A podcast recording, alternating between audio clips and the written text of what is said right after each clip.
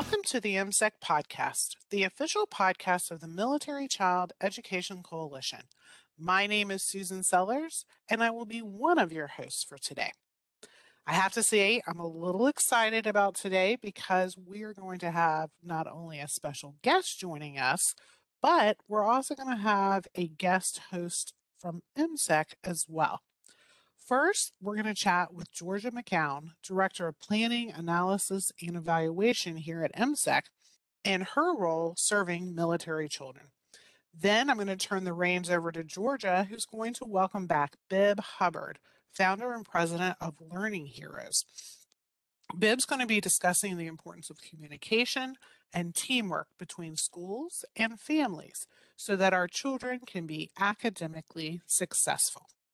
Ladies, welcome so much to the show. Georgia, word around the water cooler here at MCEC is that you actually have some experience with podcasts. I do. Um, when I was an instructor at Clemson University, I taught in the teacher education department, and the course that I taught was about um, digital media and technology in education. And so instead of having my students write essays, um, throughout the semester or any type of written responses, our course had a podcast. And each week, two different students created a podcast episode. The first half, they recapped content related to the topic we covered in class that week. And then the second half, they did an extension activity or exploration where they would go um, look for related content or examples that they could share with other pre-service teachers. So that was a really fun project. We did it for a couple of semesters and it seemed like a really fun way for um, future teachers to kind of explore this type of platform. I think that is such a great opportunity, not only for yourself, but also for your students. I know I certainly would have enjoyed doing a podcast over writing a paper anytime. So, speaking of podcasts, on our podcast here, we like to end everything with live a great story. So, I'm always on the lookout for stories that we can share with our listeners. And I've been wanting to ask you for a little bit, but I think today is a great opportunity to find out your story. What brought you to this space of serving military children? I love that question. My path to MCEC has been um, unpredictable but really exciting. So I can say that my interest in supporting military connected children started as a classroom teacher. Um, I taught in a public school in Hampton Roads, um, Virginia, and so I didn't know this when I took the job, but it was in a military housing complex. And so almost all of my students were military connected. Shout out to White Oaks Elementary. And I noticed some some trends in my students where they were having difficulties in places that didn't really make sense to me for being in second grade. And so I pulled their cumulative folders and I was like, what is going on here? Why are my students having trouble in these um, nonlinear kind of situations? And I realized that they were moving a lot. And then that kind of is where I really started to understand military connectedness and frequent transitions. And so after a couple years teaching, I transitioned to a doctoral program where I studied education research methods because I was very interested in this phenomenon of military connected students and how it impacts education. And so I, as I was wrapping that up, I saw that MCEC had a position open for an instructional designer. Um, and actually the first go around, I missed the deadline to apply. And so a couple months later, it reopened for a second position. I applied again and came on the team. And then shortly afterwards, I was moved into this director of planning, analysis, and evaluation role, which really allows me to use some of my research methods and evaluation methods to help um, measure MCEC's programs and our programmatic success, but also uh, do some bigger research in this space to support military connected students. Well, I have to say, your passion for military kids is certainly an asset to MCEC, and we're very lucky to have you on the team. At this time, I'm actually going to uh, turn everything over to you, Georgia, so we can talk to Bibb Hubbard. Thanks, Susan. Bibb, we appreciate you coming back on the show. For our listeners who aren't familiar with Learning Heroes, will you briefly share more about your organization? Thank you so much for having me back on the show. I'm, I'm thrilled to be here today. I founded Learning Heroes in 2014 to help support parents as their children's most effective education advocate. You know, we know parents all do whatever it takes to support their children's education. And so we want to do whatever we can do to back them up on that. And to do that, we start by listening to parents, deep, deep listening uh, among parents and guardians, but also educators. So we do a lot of research with teachers, with principals, guidance counselors, students themselves. And we take all of this, uh, this data, this knowledge, the insights, and we create parent-friendly, educator-friendly materials, tools, resources to help, again, support parents as they're supporting their children's um, educational success. That's awesome. We're excited to talk with you today. We know that Learning Heroes recently conducted some research about parents and educators' priorities and concerns about education. Will you tell us more about the project and what you found? Absolutely. So we've been doing annual surveys of uh, parents for the past six years. And recently, well, a few years ago, we added in teachers, K-12 teachers. And then this year, for the first time, we were able to survey K-12 principals.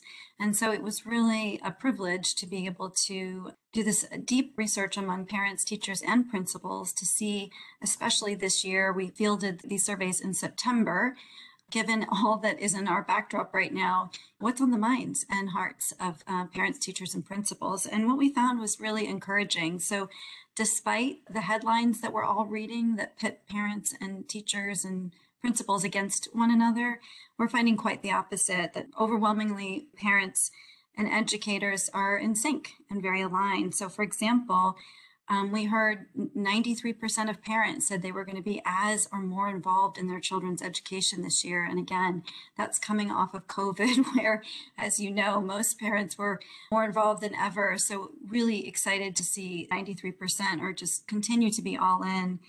And then 85% of educators said that they were going to be as or more involved with their families this year. Again, I think a really important signal that there is this appetite, willingness, and acknowledgement that everybody needs to work in concert to support uh, students' learning and development. And then similarly, when we asked um, parents and educators about what's most important for this school year, we saw just crazy alignment. So the top three things for all three audiences, not super surprising, but safety, academic progress, as well as mental health and emotional well-being. So those are the top priorities for parents, teachers, and principals for this school year as most important. And then when it comes to communications, interestingly, again, we saw similar alignment. So for parents, the most important thing and when it comes to communications they're receiving from schools, they want a clear and accurate picture of how their children are performing. And they also, interestingly, want truthful information about their performance, even if it's difficult to hear. So they know that this has been a challenging couple years for everyone, and they really want that straight picture of where their child is, again, so they can best support them wherever they may be. And then similarly, teachers prioritize making sure parents have a clear picture and also building trust, importantly. Those were the top two ways that teachers uh, or what they wanted to communicate to parents. The third and final thing I'll say right now is despite this desire for a clear picture, we see a gap that continues. So we've been tracking this number since 2016 in terms of what parents believe and what teachers know. So we found that 92% of parents, which is the highest it's been since we started asking this question, 92% of parents, regardless of race, income, or education level, believe that their child's at or above grade level in both reading and in math. So when we asked teachers this question, only 44% of teachers said that their students would show up prepared for grade level work. And if you look at some of the national data, that the National Assessment of Educational Progress, just as sort of a benchmark, similarly, about 37% of our students in the country can perform at or above grade level. So a stark difference from that 92% number of parents who believe their child's at or above grade level. While there's sort of this desire to give this clear picture, to have these stronger communications, the how is a little harder to execute. So that's where we're hoping to come in and support educators and parents coming together to increase communications so that again, parents have a complete, accurate, holistic view of how their child's achieving and developing. Yeah, those are really interesting findings. And I think they tell us a lot about the current situation in education. With the top priority for both parents and educators being clear communication about progress and performance, what tips or tools can Learning Heroes offer to foster strong parent teacher relationships? Yeah, so one other interesting finding I should have mentioned that sort of leads into the, the tips and tools that we've developed is we asked parents and educators, you know, how would you describe the ideal connection between schools and families? And what rose to the top, the top two, wasn't partnership actually or collaboration. It was trust and teamwork and relationship. So parents, teachers, and principals are all seeing the value of trusted relationship between schools and families. In that spirit, some of the tools that we've developed um, that we think can be really helpful for parents and for educators is first of all, we created a few years ago a tool called the Readiness Check. And it's a simple tool for children to take. We offer it for children in grades K to 8. And it's basically just to get a gut check for parents about how their children are mastering some foundational grade level skills. So there are five questions in math and three questions in reading, again, per grade, depending upon where your child is. And if your child misses one of those questions, they get directed immediately to a skill specific resource or some practice they can do to work on that skill. But what we think is important is A, it gives parents a window into where their child might need a little more support or where their child might need a little more challenge. You know, if they're able to blaze through these questions really easily, that's a great sign that, hey, talk to your teacher, let them know that your child might need a little extra to do or should move to that next level. Whereas if they need a little support and they've been struggling, that's really important information and feedback for the teacher. So the readiness check is a, a game like, again, takes about 10 minutes. You can do it on your tablet or your phone. Um, just a, a great way for parents to get a sense of how their child is mastering some foundational skills. And again, a good tool to take to that teacher.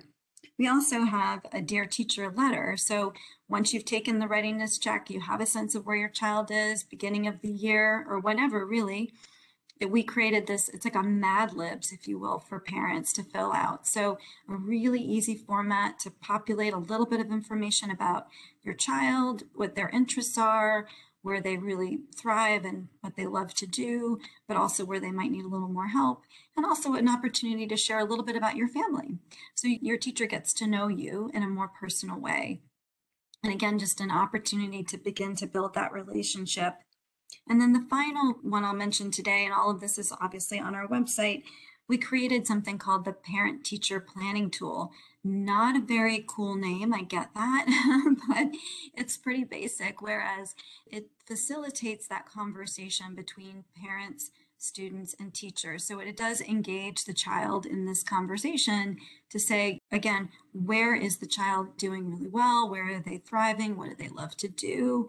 Um, what are their strengths? So we, it's a very asset-based tool, but it also helps identify some of the areas that parents may have observed that their children do need a little extra support and gives the teacher that opportunity too to share with the parent um, what they're observing and gives an opportunity to co-create a set of learning goals so that everybody's invested in you know what are that the specific learning goals for my child this year and what are the milestones along the way and what is expected of my child and how do I even know it's happening? So this parent teacher planning tool gives parents and teachers and students the opportunity, the infrastructure, if you will, to be able to begin to have some of those ongoing important conversations. So those are some of the tools that we've developed for parents to help engage with their teachers and their schools in building that trusted relationship.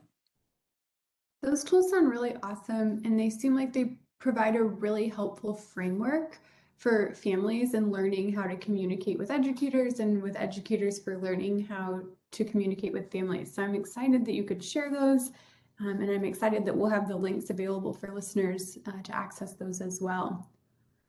What tips may be specifically helpful for military connected students and their families who move two to three times as often as civilian students, meaning they have a lot more school changes? You talked about this in your opening, which was really great to hear. So I think that the resources that I just mentioned are absolutely applicable for families who are mobile, especially for families who are mobile and are having to sort of reintroduce themselves to um, to various teachers and educators. But a couple of other thoughts.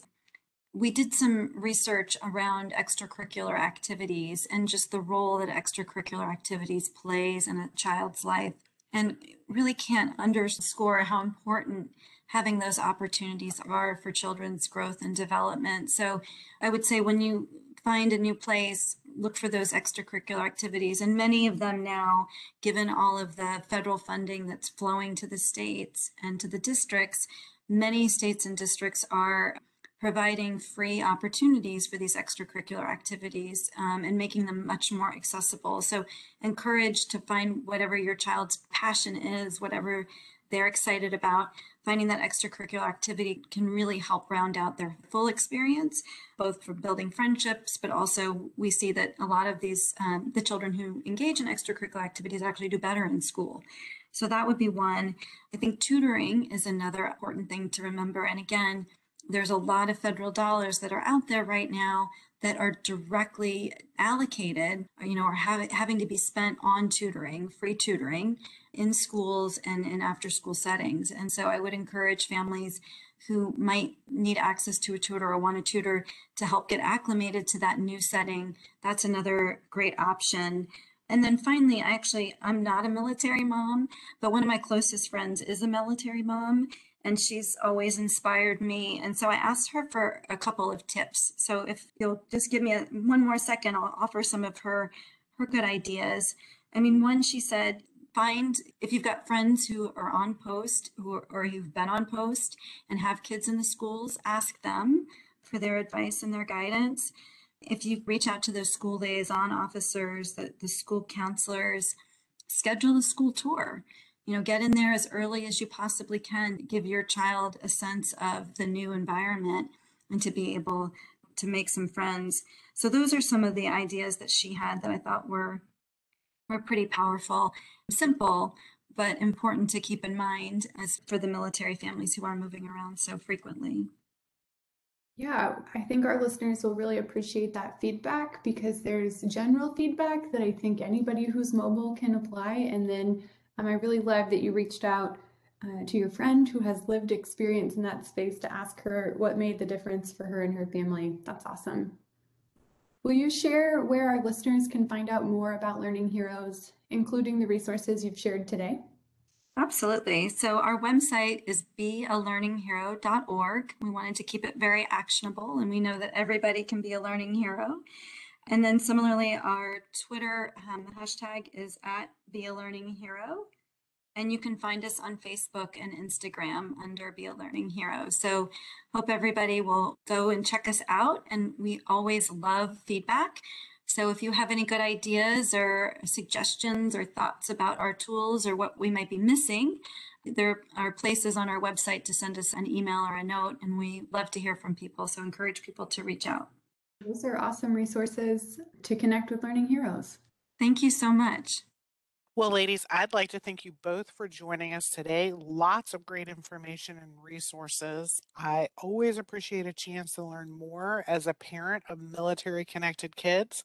For our listeners, we will include in the show's notes all the wonderful resources that Bibb shared with us today and all the links that were also shared. You've been listening to the MCEC podcast, the official podcast of the Military Child Education Coalition. Until next time, live a great story.